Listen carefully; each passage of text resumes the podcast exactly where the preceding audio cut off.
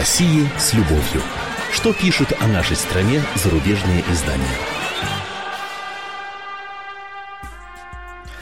Здравствуйте. В студии замредактора отдела политики комсомольской правды Андрей Баранов. И, как обычно, я знакомлю вас с обзором наиболее интересных публикаций в иностранных СМИ о нашей стране. А там продолжают нагнетать страсти, пугают и себя, и других коварными планами кровожадной России развязать войну, напасть на Украину, а там, глядишь, и на Прибалтов малых, и на Польшу, и так все вплоть до новой мировой войны, ядерной. Жутковато становится, говорю без иронии, без всякой. И не только жутковато от обрисованных перспектив, но и от того, что эти обвинения в адрес Москвы откровенное и хорошо срежиссированное вранье.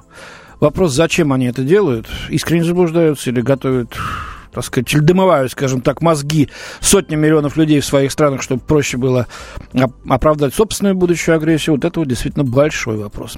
Ну вот смотрите, цитата. «И НАТО, и США публично подтвердили, что Россия нарушает новейшее перемирие на Украине, э, недавно заключенное в Минске». Это пишет Стивен Бленк в статье для Washington Times. Поддержка, которую Москва по-прежнему оказывает сепаратистским элементам в этой стране, дает веские основания полагать, что Россия не ищет способа уйти с Украины, а намеревается намеревается продолжить завоевание украинских территорий.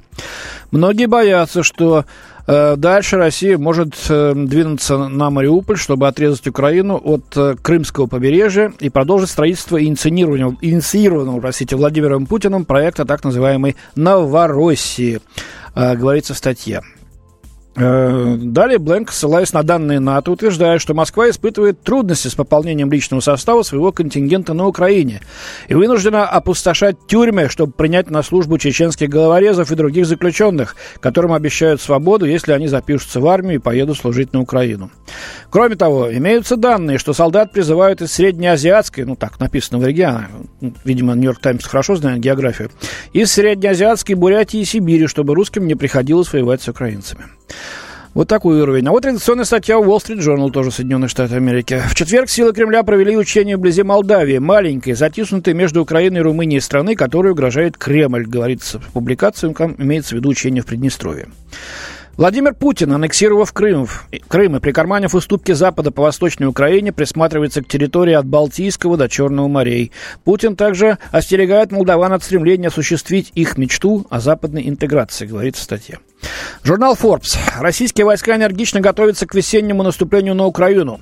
По данным многочисленных источников, в том числе бывшего главы НАТО, это пишет обозреватель Мелик Кейлин. Согласно моим, то есть его, собственным источникам на Украине, где я был две недели назад, российские военные силы широко растянулись вдоль всей восточной границы страны, сгруппировавшись в три эшелона, чтобы смять и расстроить украинскую оборону по всему фронту.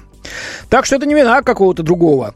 Как и не было ни провокации Михаила Саакашвили в Грузии, ни украинских фашистов в Крыму или Донецке. Ничто не провоцирует агрессивные действия, считает автор. Путин понимает, последнее, чего хочет Запад, чтобы ему напоминали о западных ценностях, сетует автор статьи. Впечатляет, да? Ну, коллеги дали бы фору любому шулеру. Ну, вся их старая колода, вот этих вот крапленых крат, была побита в пятницу выступлением человека, который не может считаться некомпетентным в вопросе о так называемом российском вторжении на Украину. Руководитель французской разведки генерал Кристоф Гаммар э, публично проинформировал депутатов Национального собрания страны о том, что Россия никогда не готовила военное вторжение на Украину. Вот что он сказал. Мы установили, что русские не размещали ни командных пунктов, ни органов тыла, в том числе полевых госпиталей, которые позволили бы совершить военное вторжение. При этом подразделения второго эшелона ни разу не двигались с места, заявил главный разведчик Франции. Ау, коллега Кейлин, кто там вам брехал-то, как говорят незалежные про три эшелона, готовых к атаке российских войск. Но самое интересное было дальше.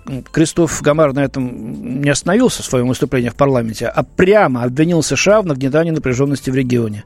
По его словам, пользуясь верховенством НАТО, американская разведка предоставляла ложные сведения, он так и сказал, ложные сведения о вторжении российского военного контингента на Украину. Вот так. Но нас продолжают обвинять совсем уж в страшном замысле. В угрозе Западу ядерным оружием, товарищи. Вот ведь что.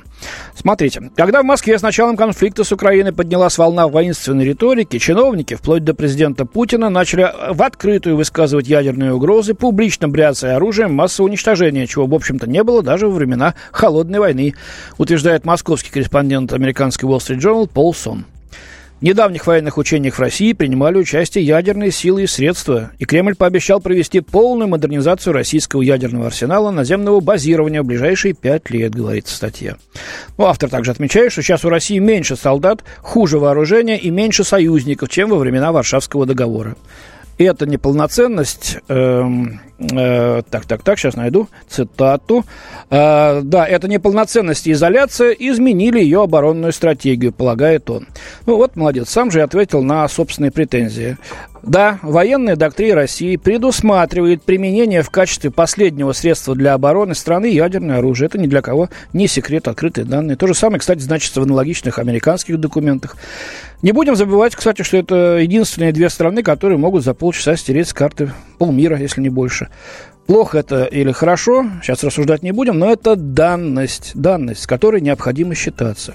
И когда кто-то там у нас говорит о нашем международном партнером, о российском ядерном арсенале, это не угроза, а напоминание об имеющемся потенциале.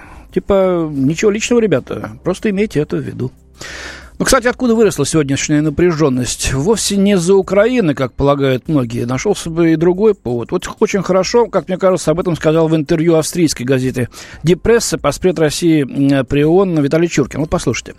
После холодной войны и распада Советского Союза мы стремились к созданию европейской системы безопасности краеугольным камнем, которой стала бы ОБСЕ – Организация по безопасности и сотрудничеству в Европе.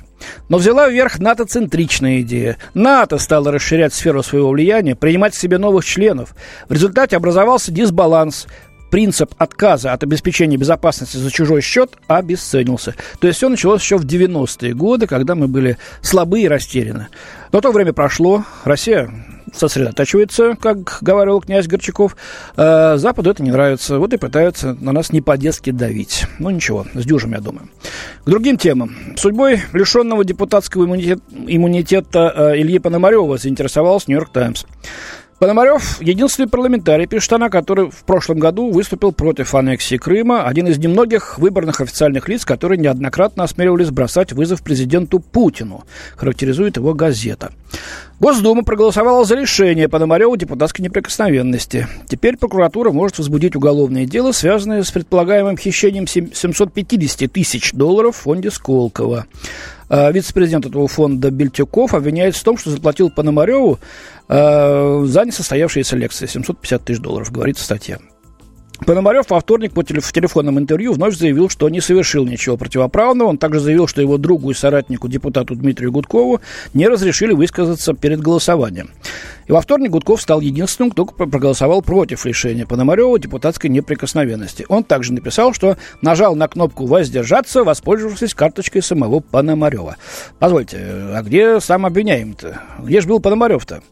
А, оказывается, он давно устроился в Америке, вдали от думских забот. В прошлом году, сообщает Wall Street Journal, Подмарев покинул Россию и с тех пор старается вдохнуть энергию в русскую диаспору, чтобы она сформировала интеллектуально-политический фундамент демократической оппозиции. Ну, в России, понятное дело. Ну, то есть отбыл в политэмиграцию. Еще год назад, видимо, понял, чем дело кончится. Ну что ж, флажок ему в руки. И в завершение о триумфальном возвращении рубля. Путин, как пишут экономические обозреватели немецкой газеты Die Welt, э, Зоммерфельд и э, Шепец, э, может опять смеяться потому что рубль в хорошей форме. В экономическом конфликте с Западом Россия обретает твердую почву под ногами. Складывается впечатление, что Москва может даже одержать вверх в санкционной войне, которая оказалась почти проигранной продолжают журналисты. И все потому, что финансовое положение России улучшилось. Уровень резервов стабилизировался, а рубль укрепляется, чего никто не ожидал.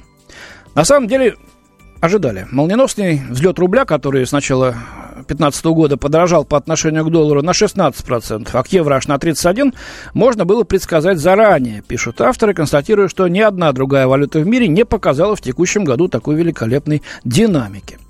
Вот стратег независимого аналитического агентства Macro Крис э, Уифер прокомментировал русский ренессанс рубля, скажем так, словами американского писателя Марка Твена. Слухи о моей смерти несколько преувеличены. А, Уифер открыто засомневался в финансовом упадке России еще в начале марта. Прежде всего, по его словам, не произошло ожидаемого массового банкротства российских компаний – Э, если основные очаги угрозы для России, украинский конфликт и падение цен на нефть, не начнут показывать новую негативную динамику, российская экономика и далее будет находиться в позитивном настроении, полагает экономист. Понимать, что апокалиптические настроения, определявшие поведение инвесторов вплоть до конца января, были сильно преувеличены, стали и на рынках. Отныне спекулянты поддерживают игру на усиление российской валюты с таким же азартом, с каким совсем недавно играли на ее падение. Э, то же самое касается и рынка ценных бумаг. Богатая часть россиян, по его словам, потратила, внимание, вы только послушайте, потратила около 2 триллионов долларов на покупку ставших намного более выгодным э, российских акций и ценных бумаг. Ну, в общем, все это может привести к экономическому подъему, считает Эш, и Россия снова э, покажет, что в очередной раз докажет свою большую выносливость. Но это аксиома. У меня на сегодня все. До свидания. В студии был замредактор отдела политики комсомольской правды Андрей Баранов. Как не пропустить важные новости? Установите на свой смартфон приложение «Радио Комсомольская правда». Слушайте в любой точке мира. Актуальные новости, интервью, профессиональные комментарии.